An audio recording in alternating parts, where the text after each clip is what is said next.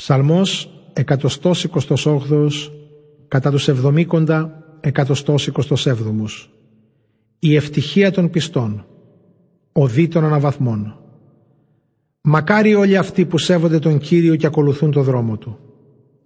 Θα απολαμβάνεις ότι τα χέρια σου μοχθήσανε, ευτυχισμένος θα είσαι και θα ευημερείς.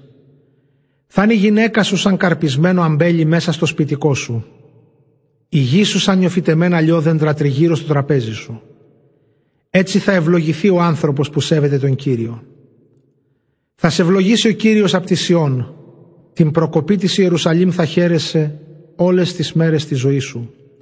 Και των παιδιών σου τα παιδιά θα δεις. Ας είναι η ειρήνη με τον Ισραήλ.